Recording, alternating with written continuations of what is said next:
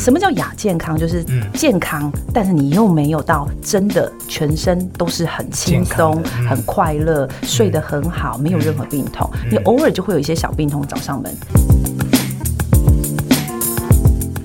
欢迎来到健康生友会，狄志伟、陈希梅时间。今天是我们的节目是什么样的节目呢？我们的节目当然会以健康做出发，但是不只谈健康哦，还会从生活时事、职场，还有你所关心的话题来讨论哦。嗯，所以呢，呃，收听我们的节目，除了可以得到健康方面的小知识以外，它还可以得到一些心灵上的共鸣跟小满足哦。每个礼拜二准时收听健康生友会。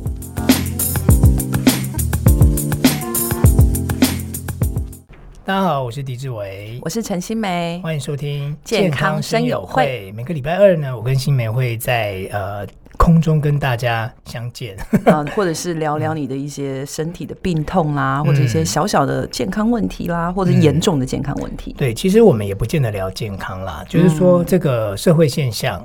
有时候也跟心理的问题有关系。就是有时候，其实这个、嗯、这个是一个蛮，我觉得它是一个蛮值得被讨论的议题。它不是只有那个社会事件，嗯、或者是它不是只有一个一个人的家庭事件，它可以反映到很多呃健康方面的啦、心理层面的啦，或者是未来的社会现象等等的。嗯、没错，而且我们都是父母嘛，对不对？哦、对对对，对啊，所以有一些跟教育有关的啦，哦，那甚至是说。呃，因为新美是医生嘛，嗯，那我之前是记者，那现在我也做。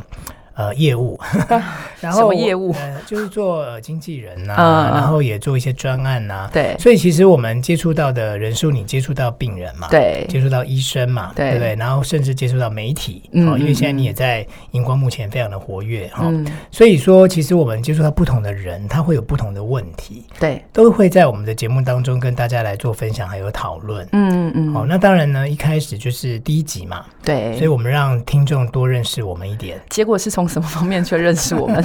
从我们各自有什么样的毛病吗？天哪！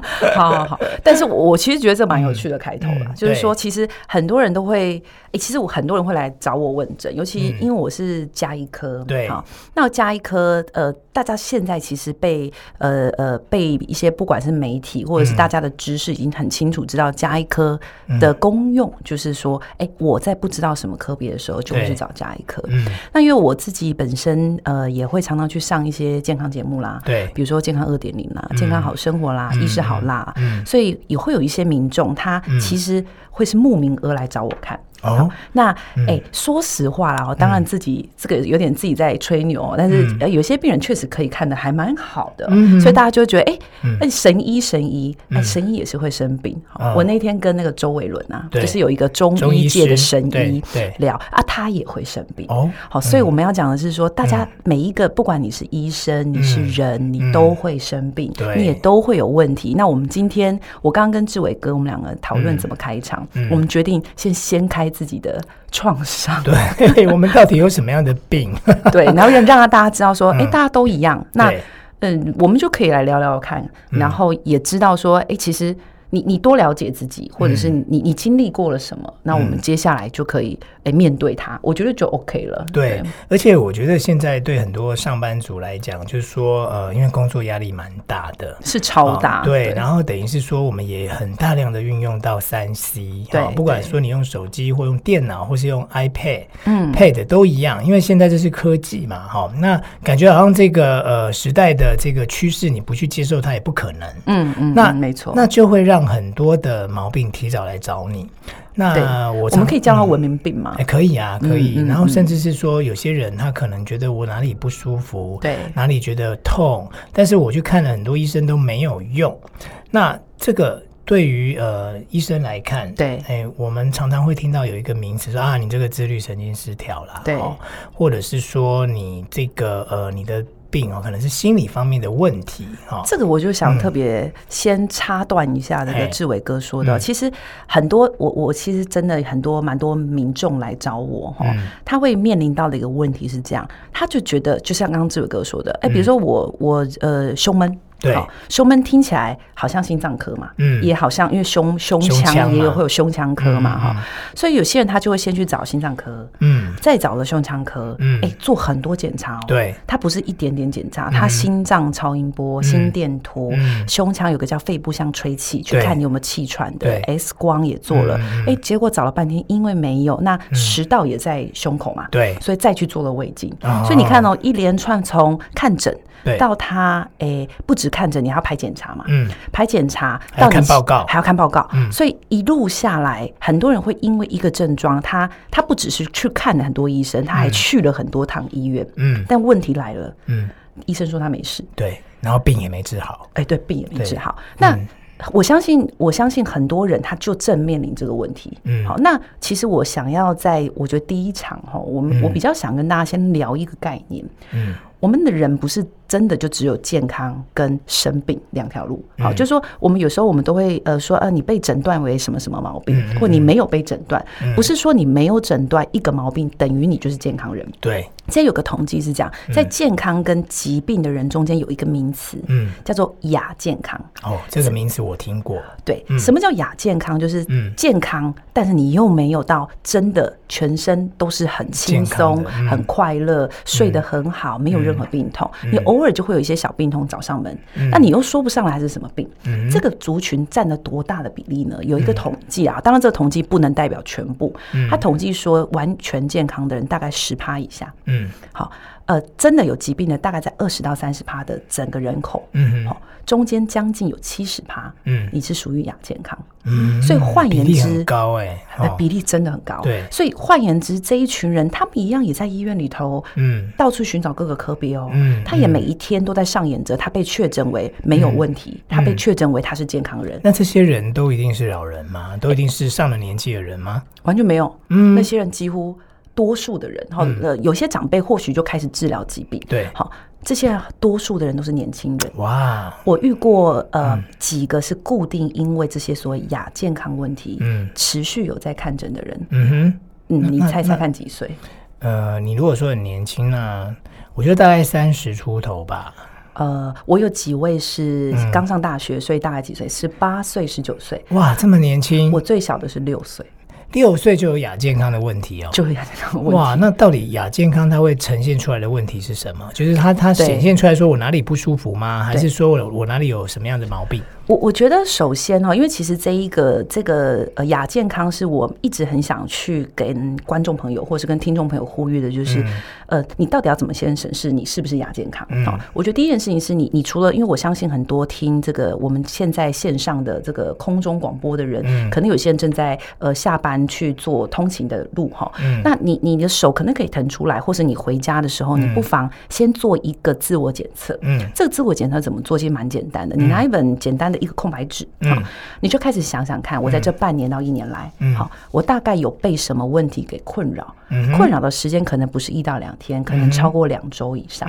两周是个我们通常大概，然后我们去鉴别这个疾病是否有这个症状，嗯，是否停留在你身体时间比较久的一个时间限制。哦，你我们讲具体一点，比方说，你觉得这是半年你很常头痛，对对对不对？对，或者是说你有便秘的问题，对，然后这个问题不是呃我。我出国玩，所以便秘了三天。嗯，是我这个问题已经超过了两周，就是半个月以上。嗯，通常半个月以上的一个困扰，当然不是全部啦哈，因为真的医学上有很严谨的定义，但我觉得大家也背不起来。嗯，但是如果你今天你去回想，哎，我这半年或一年来，嗯，哎，我有一些问题超过两周以上，甚至我在纸笔写下的时刻，它还在困扰我。嗯，好，先全部写下来。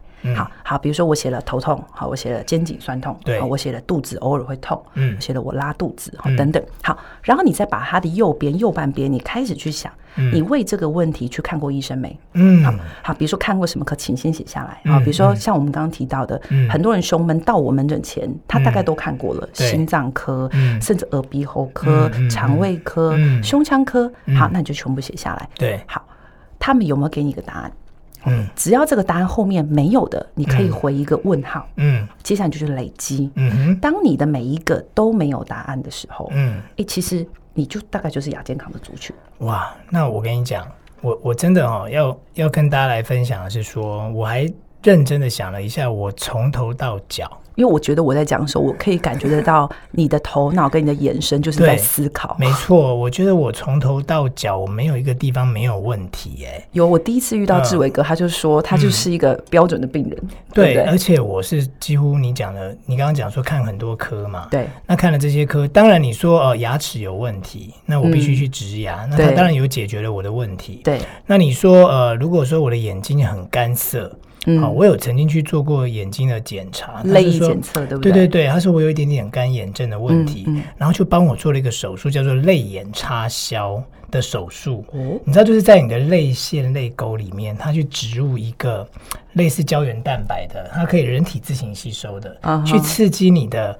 的一个像是呃液体，对对对对对，它是刺激你的泪腺，然后让你的眼睛可以有湿润。哎，重重点是，我想问，这是你几岁的时候做的？其实这个还这个大概是六年前，但是我觉得我现在问题比较严重的，就是眼睛的部分，我觉得是老花的问题。但这就是一个退化嘛。哎，六年前，嗯，你看起来也不老啊。我已经，你既然刚说的是老花吗？我四十七岁嘛，所以我现在开始老化，因为我没有近视，啊哈，所以我现在讲就是还还是觉得啊，我有找到原因，因为你你你退化了，你眼睛会老花，这很正常。老花算是一个原因。对，那我们就戴那个老花眼镜嘛，对不对？但是其他的部分，我真的觉得，比方说像我有胃食道逆流，啊哈，所以呃，我我很你听我的声音是比较哑一点，有磁性。对，所以就是说我胃食道逆流，然后我有我有便秘的问题，嗯嗯，所以其实我就每一年甚至每两年我会。去照肠镜、跟大肠镜、跟胃镜。哦，但是你这个是蛮好的好病人啊，因为我我我爸爸跟我的外婆都是胃癌过世的，哦，所以我我自己觉得我是高危险群啊，所以我是一个还蛮怕死的人，大家都 怕，其实，所以我会去做这些检查。然后呢，就像我呃今年做了大肠镜，啊，其实我两年前就遇过这样的问题，我做了大肠镜，因为我都是做无痛，对对，不，我都是做没有麻醉的。啊。我是没有麻醉哦，因为我一定要亲眼看到我的大肠。真的假的？真的，我我这十年做的大肠镜没有一次是麻醉，但是我在之前是做麻醉的。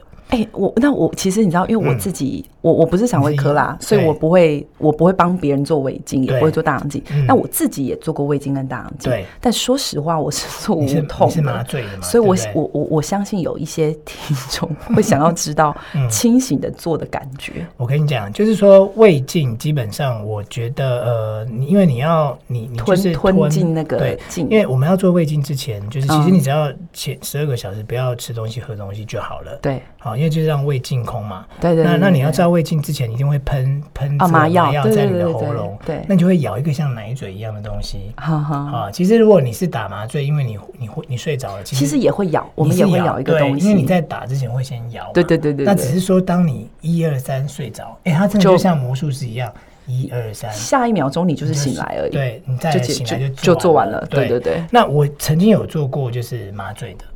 但我一个朋友跟我说：“你有没有想过，你去大医院做，他一天要照多少的病人？他真的有很仔细帮你照吗？”好，所以我那时候就觉得说：“哎，这样讲好像有道理。”所以我就去，他就介绍我一个医生，然后这医生是技术很好，说完全不会让你觉得痛。那因为胃镜我是已经照成精了啦，就是我很常照，所以我那个吞吞那个内视镜的。你做过几次啊？我就跟医生说我我胃镜大概，因为你说你一两年就做一次，对，我的胃镜大概你看有没有？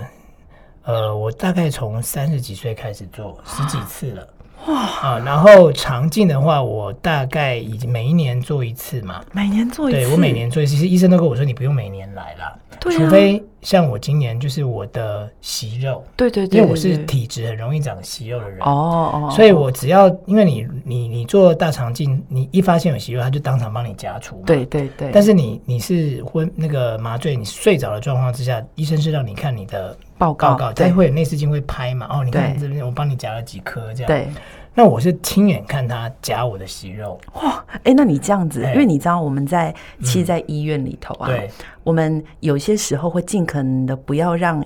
病人太接触医生正在做的 procedure，procedure 就是手术或者是各种的执行，是因为有些病人看了会越看心心跳跟血压会越高哦，真的，因为会觉得很紧张啊。他现在正在移除我身体的某一块肉，那你那时候都没有？我没有哎，我我第一次看的时候是很兴奋哦，原来息肉是长这样，它就是一个小小的很像泡泡一样。那你好，值得你好好，你好，你好，可以做清清醒的那个。因为我我觉得我是一个还蛮勇敢的人，为了你真的蛮勇敢，为了要治好我的病，什么我都愿意去试。所以我今年做的肠镜就是呃，因为我两年前也发生过这样的状况，就是说检查到我的有息肉嘛，那就马上切除嘛。嗯，把它切除之后，他去化验，就化验出来说我是我不是增生性，我是腺性。哦，就是属于一个比较容易癌变的，对对对。所以我的医生就告诉我说：“哦，狄先生，你这个大概半年七八个月要回来再照一次追踪，因为你是很容易长息肉的体质。” OK。所以我曾经在两年多前有一次这样，我吓得要死，我觉得我是不是要得到大肠癌了？那那当然，这次我比较没有那么紧张，因为其实说你对他了解之后，因为就夹掉嘛。对。那如果又长，你就再把它夹掉嘛。好，所以我我的肠胃就是我自己很清楚我的状况，但是我的便秘问题。就是我觉得我的肠子不是很爱蠕动这件事，我私下也跟你讨论过。对对，我觉得它是蛮困扰我。而且便秘算是一个，它真的就不分年纪哎。对。我们甚至遇过那种国小的小朋友也在便秘。嗯。对，然后所以他就是他是一个从年轻到老，嗯，他几乎都可能会随时就切入你的人生，就跟你伴随一辈子。对，而且我觉得我又不是水喝很少。啊，对，我有跟我算过嘛？对啊，我一天至少喝到两千 CC 啊。然后你说，呃，运动，我是承认我运动量不是很够。嗯哼。但是你说吃蔬菜、吃那种膳食纤维的食物，我我也是很认真的去吃。可是我就是不知道为什么我的肠子它就是，我个人觉得它不太蠕动。那你知道我们？我们接触这么多的讯息，都知道说肠子是我们的第二个大脑。对对，你的肠子如果不健康，就很多毛病会出来。对，所以我就不晓得说，呃，因为我的大陆有看到我的新闻，其实我大概从十三年前开始，我的手脚就会麻麻，嗯，而且它的麻是有时候会，有时候不会。那每一年呢，大概两三年，它会出现新的症状，像是什么症状？比方说，我一开始就只有脚底麻。OK，然后后来呢，变成脚就是小腿也会麻，哦，然后到了去年的时候呢，我是连手掌都会麻。其实你在说这一段的时候，我相信会有一些听众是有共鸣的。嗯，我们有时候门诊常常会遇到有人是这种莫名的麻，就形容他会麻，就跟你的形容其实有一点点像。对，那你知道我这十三年我一共做过三次的核磁共振，就是照神经的部分，就是全就是照看我就全身嘛，我到底哪里有问题。然后呢，我去年也做了那个脑部多巴胺的检查，嗯、就是又做了一次核磁共振，是在脑部。然后呃，比方说晚睡到症候群的那个检查我也做了，也没有。然后呢，你讲到了什么神经传导啦，就是任何跟就是在神经内科会做的检查。我大概三，对，我大概三四年就会做一次，做到医生都跟我说，你不要浪费健保的资源，因为就没问题呀、啊，对不对？所以，所以我我就开始朝向说，我会不会是心理层面？因为有.有医生跟我说，你可能是一个所谓的焦虑症，或者是会有医生会讲的、嗯、最常见的一个名词叫自律神经失调、嗯嗯、啊。对啊，我刚刚一开始就讲嘛，就说我是自律神经失调。对，所以曾经有个台大的医师，他帮我做检查，然后我大概。去他的门诊看了快一年，嗯、他跟我说：“狄先生，你就跟他和平相处吧。那你想要解决你这个问题呢，就是你必须要去调整你的生活的压力，你要让他的压力减轻。嗯哼，那你你可以换工作吗？我说不可能。那你公司一定要这么长吗？我说不可能。他说那。”那就真的你要自己去做调试所以我到最后真的已经有医生看到没医生，然后包括我大概六年前，对，呃，我跟你讲说，除了就是这些问题之外，嗯、我还有耳鸣的问题，对，哇，你真的好惨哦，对，然后包括说我也有频尿的问题，因为你这些问题算是每一个人如果来求诊，为了一个问题，嗯、他就可以很困扰，哎，真的，那你想想看，我有这么多问题，然后包括。就是曾经我也因为肩膀长过骨刺，然后呢，我也是找很多医生看很多科别，复健科、中医啊、呃、民俗疗法做了很多，最后我还是最后花了一年多才找到的是骨刺，所以我会觉得说，为什么我的人生哈要花这么多时间在看医生？嗯，我很痛苦哎、欸，然后然后变成是说，因为你这个毛病会麻。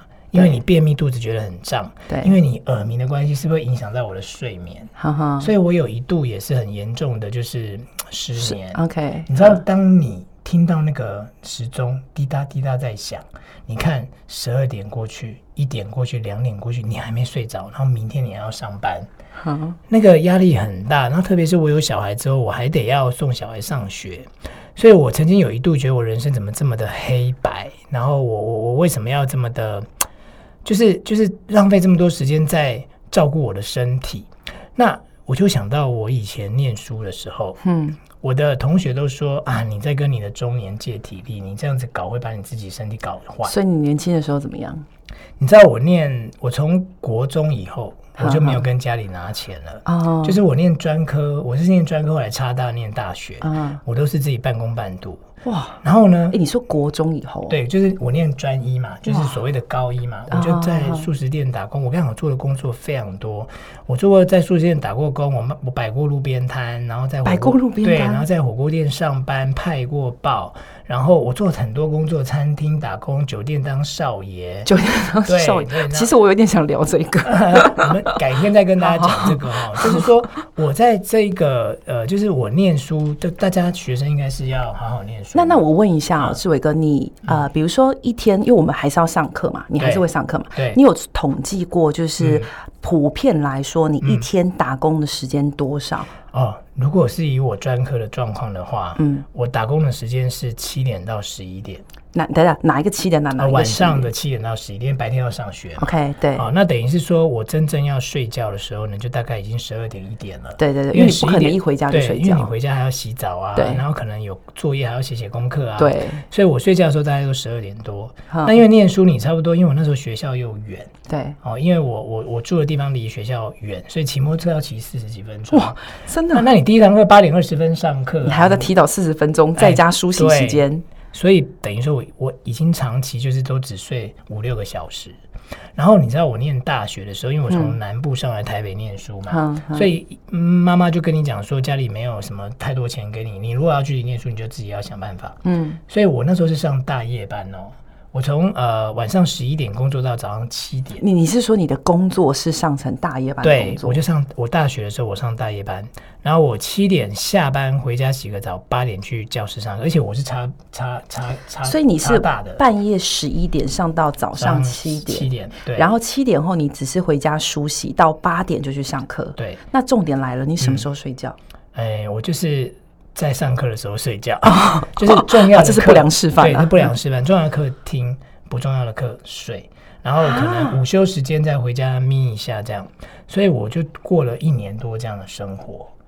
那那我同学就说：“你这样子，你老了你就知道了。哈”所以真的，我老了，我还没有到老，我到四十几岁，我的很多三十几岁，我很多毛病就开始出来了。我我先讲一个我自己觉得刚刚听到那个工作时数跟上课睡觉是我自己的一个小意见，对，就是其实你知道睡觉这件事情啊，哎，因为有很多种说法，说到底怎么睡可以睡得好，好，当然第一个结论就是最好是一致性的睡眠，嗯，好，因为就我们我们都会讲说啊，一天我们清醒，我们总共一天会有二十四个小时嘛，嗯，那二十四个小时通常人大约会。挪大概六到八个小时睡觉，对。但这挪的六到八个小时该怎么睡？嗯，像刚刚志伟哥你的说法叫做我在课堂中间断的睡，嗯，好，这是第一个事情。第二个事情是，你可以想象到他是在睡呃上课的时候睡，所以等于你背景是会有背景光，因为废话嘛，然后就是我们在课堂上怎么可能没有没有没有光线？第二个，他有背景音乐，这个音乐就是老师的声音，嗯嗯，好，所以。这样的睡眠是一直有干扰的，嗯，好，所以第一个叫做这个睡眠很浅，对，好，第二个叫这个睡眠很短。你说短，你知道为什么重要吗？嗯，我们外国有一本书，这本书就是在提，我自己有出一本书啦，哈，也都在讲睡眠，就是在讲说睡眠怎么睡得好。嗯，我们睡眠其实是会有分深度的，也就是当我们闭上眼到我睡着。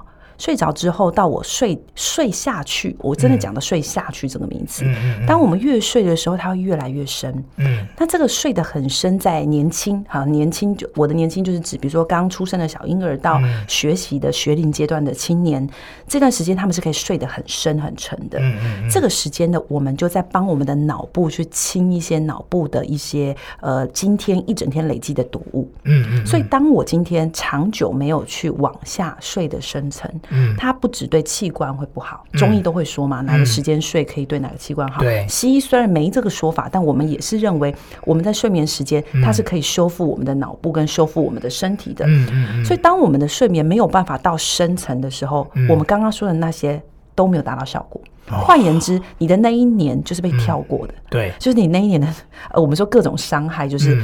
就是持续就在那一年造成，就是就是被对它就是持续的累积，嗯，对，所以我我只是插一下话，就是说，其实尤其是像我们蛮常会遇到有一些大学生，或者有一些这个说真的啦，他们想要这个时候打工，也是因为他的家庭经济状况或许也需要他的帮忙，或者是需要他自己自立自强。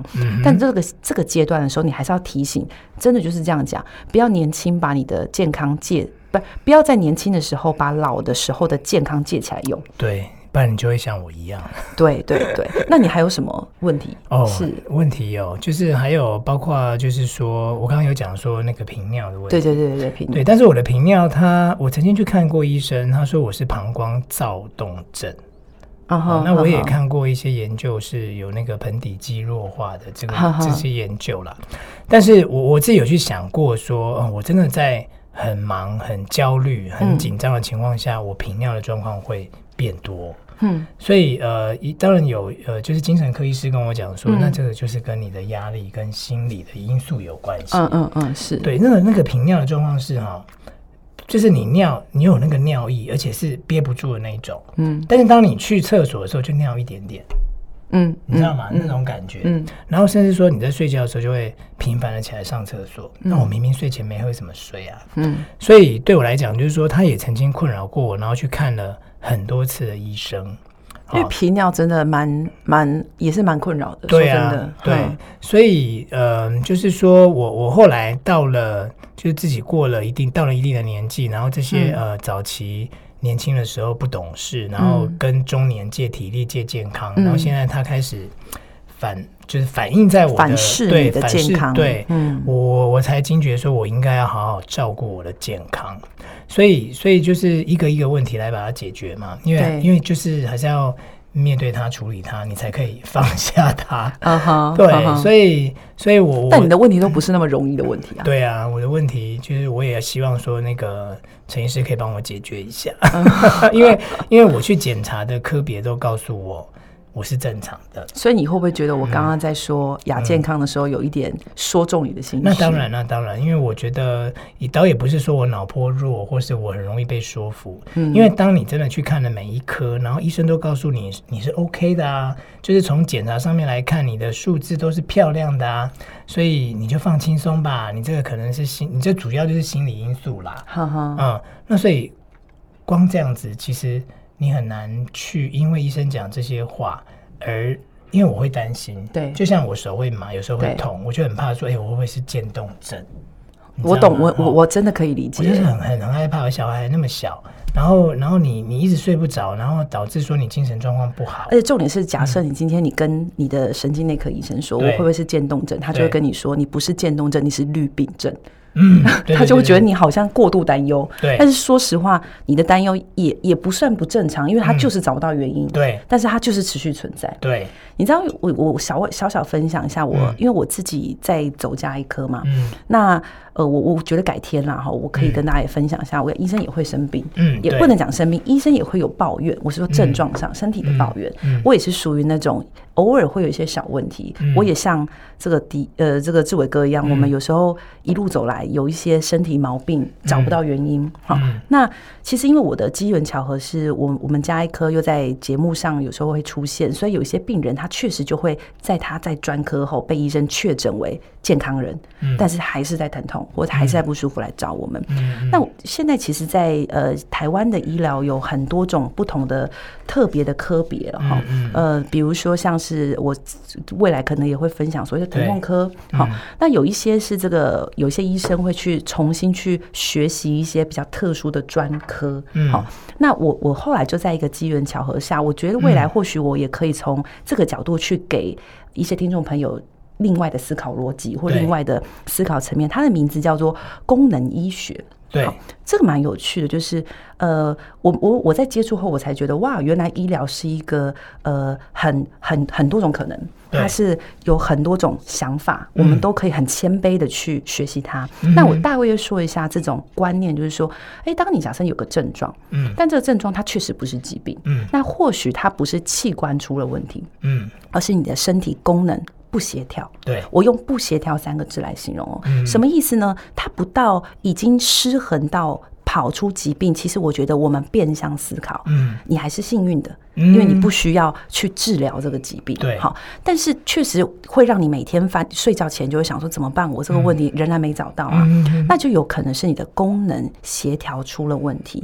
那功能协调其实我们会分很多种领域，包括说肠道，其实刚刚一开始就有提到肠道，它它不止肠脑轴线、肠肠皮肤轴线，呃，肠肝轴线哦，肠道本身就是占了我们身体健康很重要一部分。对，荷尔蒙。好，什么是荷尔蒙？大家听到荷尔蒙就会想到呃，跟性有关，性腺。好，比如说女生就是跟 MC 有关，但不止哦，包括我们身体的压力，对，它也是荷尔蒙系统。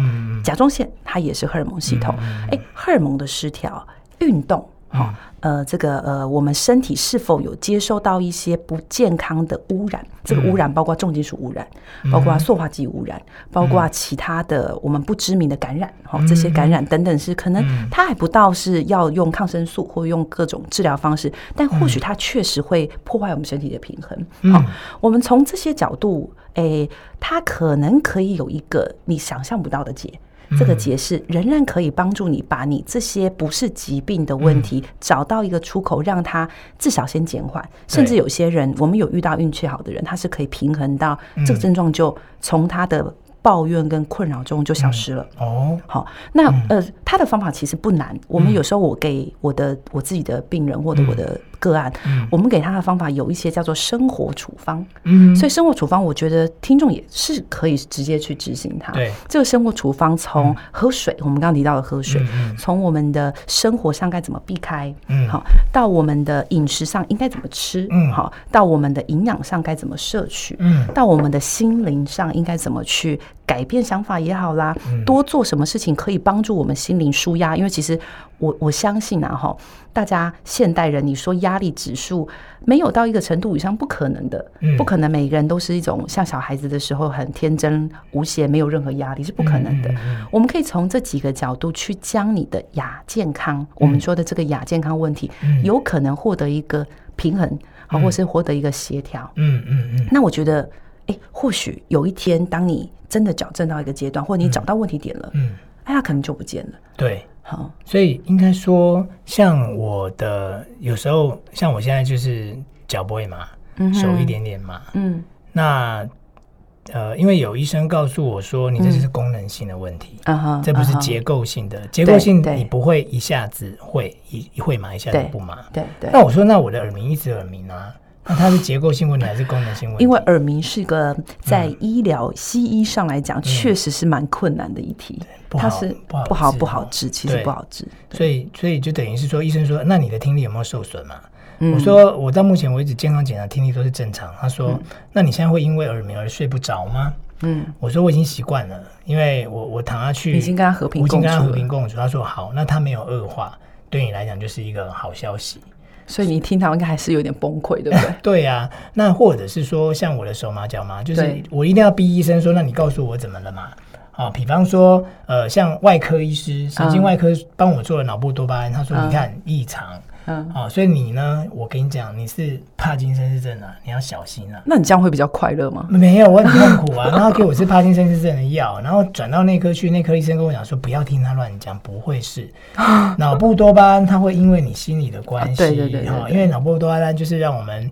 快乐的嘛，对，就是它它分泌多一点，那你就是应该是压力，或者是说你最近的情绪比较不好，嗯，所以它本来就是会有一些异常，你又不是分数很很差，嗯，所以我不觉得你是。那医生我是什么？呃，因为你都是好发在晚上，对不对？我说是。那你觉得你的麻的时候呢？你要怎么做你才会不麻？好，我说我如果抖脚，或是我去捏它，它就比较不麻。他说好，但是。有一个病叫做不宁腿症啊哈，我我知道。对，那他说，但是你的手也会麻，所以就是不是典型的。所以你这叫做非典型。非典型不宁，他没有打腿，手加不不宁手腿，哎，他是不宁腿，呃呃，就是非典型的不宁腿症候群。对，然后也有医生跟我说，你会痛啊，或者干嘛？就说你这是公主病症候群，就是纤维肌痛症。对，没错，纤维肌痛症。所以，所以当他们告诉我这个病名的时候，我也没办法接受啊。对不对？谁会想一个男生被人家叫公主病？哦，那只是一个形容。对对对，但是就是变成是说，那那怎么样可以治好我？那就像我也不想一直吃药。嗯哼，你知道药是很可怕的啊，就是应该是说，如果这个药它是一个长期使用的药，不会言的是，确实当你的药越多，你身体就需要排掉药的毒。对，所以当你如果今天吃哦，比如说感冒啦、喉咙痛啊，你吃三天，那当然 OK 啦。嗯。但是如果你这个药是要吃三十年，对对对，那当然它确实就会造成你身体的一些负担。对，所以呃，我我当然后来就是说，医生说那你就跟他所谓的和平共处，共处，但是我还是想要找到一个平衡。对，所以你刚刚讲到那个功能性的问题，我真的非常需要你开给我那个生活的处方签。我相信在听我们节目的一些朋友哈，或许你也跟我有一样的问题。对，你可能没有像我这样从头到脚了。哦，真的是你是从头到脚了。对，那但是你有可能就是呃某些地方，比方说便秘很常见。对，啊，或者是说你可能常常会觉得头痛，可以去检查又检查不出来。嗯哼，对，但是这些问题很可能都跟我们的生活习惯。对啊，或者是说你的饮食有关系，对对不对？那我也很好奇啦，就说呃，那我们刚刚节目开宗明义就讲，因为今天聊了蛮多我的事情嘛，嗯，那所以陈医师你现在就是生了两个小孩嘛，对，好，那那因为你比我年轻啊，对对对，就我还我还不一定没有发病，对不对？哎，对对对，我是不知道你有没有跟中年借健康、借体力了哈，但是我们也很好奇啊，就是医生生病的时候怎么办？医生生病的时候。我啦哈，我说我啦哈，我就自己看医生哦。怎么怎么说？就看自己啊。真的吗？所以你有什么样的病？我我偶尔会有一些疾病是去找医生，比如说是需要别人帮我看的，比如说我之前说过我会做胃镜跟大肠镜啊，是是。但是我很多疾病我就会想一想后，我就会自己治自己。嗯哼。然后有一些会好，好有一些说实话。哎，确实也会困扰我，所以我曾经也被医生讲过。我就跟我的一个很好的一个长辈的医生问他我的一些身体症状，那长辈医生就语重心长的看着我，他就说：“你该不会有绿病症吧？”我就说：“天哪，连我常常在跟病人讲说你有绿病症的，我今天也被讲。那我讲一下我自己的症状。其实说真的，现在我算是我先敲三下哈，就是还好，我现在还好。但是我之前呢，我困扰最严重的，好，曾经在一度那段时间是我。住院医师的时候，对。哇，住院医师，你你我我想大家可能一般民众没有办法去思考医生哦。如果医生你在医院里头看到那个长得很狼狈，嗯，头发没有绑起，就乱绑一通，然后看起来好像刚睡醒的医生，请你对他尽起十二万分的敬意，因为他真的没睡，而且他是真的好多天没睡。住院医师的生活就是呃白天要上班，晚上要值班，对。可是值班的那一天白天是不能睡的，嗯，所以我们有时候是会超过二十四个小时没有办法睡觉，那那。时候睡眠当然就变得很重要，嗯，可是我因为我们加一科的特性是我们会去呃，比如说我们去小儿科训练啦，嗯，我们会去妇产科训练啊，嗯，我们到了每一个科，我们就我们不像他们的专科的人可以熟认的知道这些病人该怎么处理，嗯，我们到了新的科别，我们需要重新学习，嗯，我记得我大约是在复健科的时候，我们会跑复健科，那复健科的病人的属性很特别，嗯，那我我又有一点小有点小好胜，就是我觉得我不能。看起来太笨，嗯，所以那时候我就很很想要念一些书，让我看起来还可以跟得上他们专业医师的节奏。嗯，但是那时候我发现，当你越在乎，你就。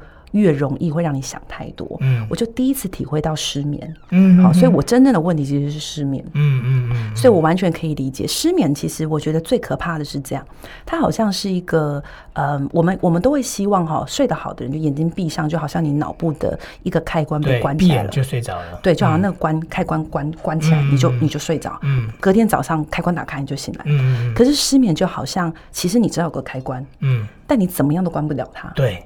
然后你就觉得天哪，我还在我的这个空间里，我伸手看得到开关，嗯，但我好希望我可以关起它，嗯，但我越是想这件事情，我就越清楚，对，现在的我是醒着，我就越睡不着。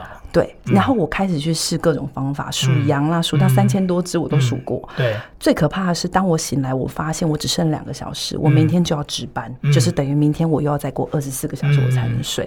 所以那时候我的失眠其实就落了很严重的病根，嗯就是变成后来我只要遇到一些事件，确实就会很容易让我又诱发这个担心跟失眠。所以第一次，那算是我第一次体会到什么叫做一个亚健康，因为失眠其实并不算是个疾病哈，它比较算是一个亚健康问题。这个亚健康怎么破坏你的身体？嗯，那时候我甚至因为因为就是我完全可以理解大家说失眠到一个阶段，嗯，它可能会让你食欲不佳、心情不佳、体重暴瘦，因为这三块我都经历过。我甚至上个礼拜有一个病人，他是他来我门诊前，他连续两个礼拜是完全没有睡觉，他就是睡不着。嗯，他说这两个礼拜他就好像被人家说好像那种被人家附身的感觉，因为他整个人都变了。嗯，他变成了另一个他的身边朋友都不认识的。嗯，他觉得他很痛苦，他觉得他这个这个失眠真的要他的命，他弄这个形容词。嗯，那所以那时候我用了一些方法啦。所以你知道我之前在以前出过一本书，蛮久以前的哦，三四年前，那时候书就在讲失眠，但原因就是因为我就是失眠的患者。对，好，那后来我也是用了一些方式，但我必须要提哦，这些方式不只是药。嗯，因为很多人他都会觉得医生就是开药给你，嗯嗯嗯，很多跟你的生活有关，嗯，跟你的作息有关，好，我我们呃，可能未来我们可以跟几个人分享一下这个失眠该怎么治疗，因为这个我我就是当事人了哈，我们就会很很心有戚戚焉，我也很可以理解大家不想吃药的这种需求，嗯，那我们可以分享给大家到底该怎么样好好的睡好觉。嗯，好，这很重要哈，因为今天我们时间的关系啊，我们应该要好好来聊一级失眠。对 对，因为我相信不管是哪一个年龄层的人都会有这样的问题，而且这个，嗯，这个这个从年轻到老都会有。对，然后曾经有人失眠到睡不着，他就是想不开的。对啊，对啊。所以这个真的值得大家探讨啦。好，那这一集当中呢，就是不好意思哦，哈，新梅我讲比较多一点。下一集问题真的比较多一点。对，下一集我们就针对。你讲的失眠问题，因为那曾经困扰过你嘛？对，我们有什么样的解决方法？而且是让你不一定是要靠吃药就可以来解决它的。对，好，那今天我们的节目就到这边呢，也希望大家下礼拜持续锁定健康生友会，滴嘴陈欣湄时间哦。嗯，我们今天就到这边，谢谢大家，拜拜。欢迎来到健康生友会，滴嘴陈欣湄时间。其实我们的节目是什么样的节目呢？我们的节目当然会以健康做出发，但是不只谈健康哦，还会从生活时事、职场，还有你所关心的话题来讨论哦。嗯，所以呢，呃，收听我们的节目，除了可以得到健康方面的小知识以外，它还可以得到一些心灵上的共鸣跟小满足哦。每个礼拜二准时收听健康生友会。